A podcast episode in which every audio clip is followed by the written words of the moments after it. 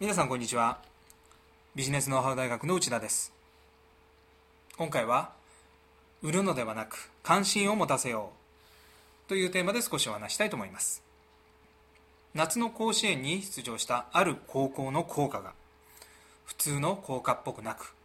歌謡曲のようだということが話題になり校歌が歌われている YouTube の画像やホームページのアクセスが増えたといいます。ちなみに私もチェックしました。全く別の話ですがラジオに出演したゲストの服装を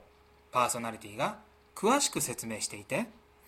ゲストの写真をブログにアップしておきますと言われると見てみようと思う方は少なくないはずです。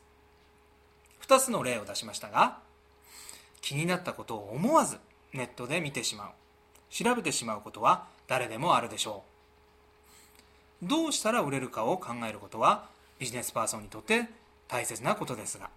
そればかりではなくどうしたら関心を持ってもらえるか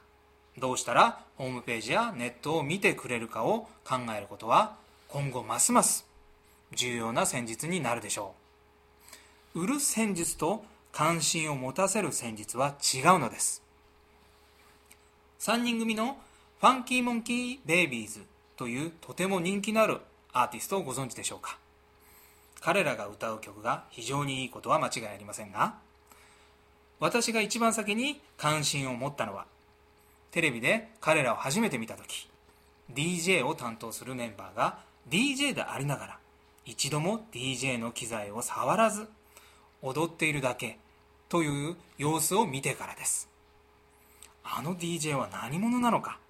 ということを思わずネットで調べてしまいました。彼らはいい曲を作ることと同時に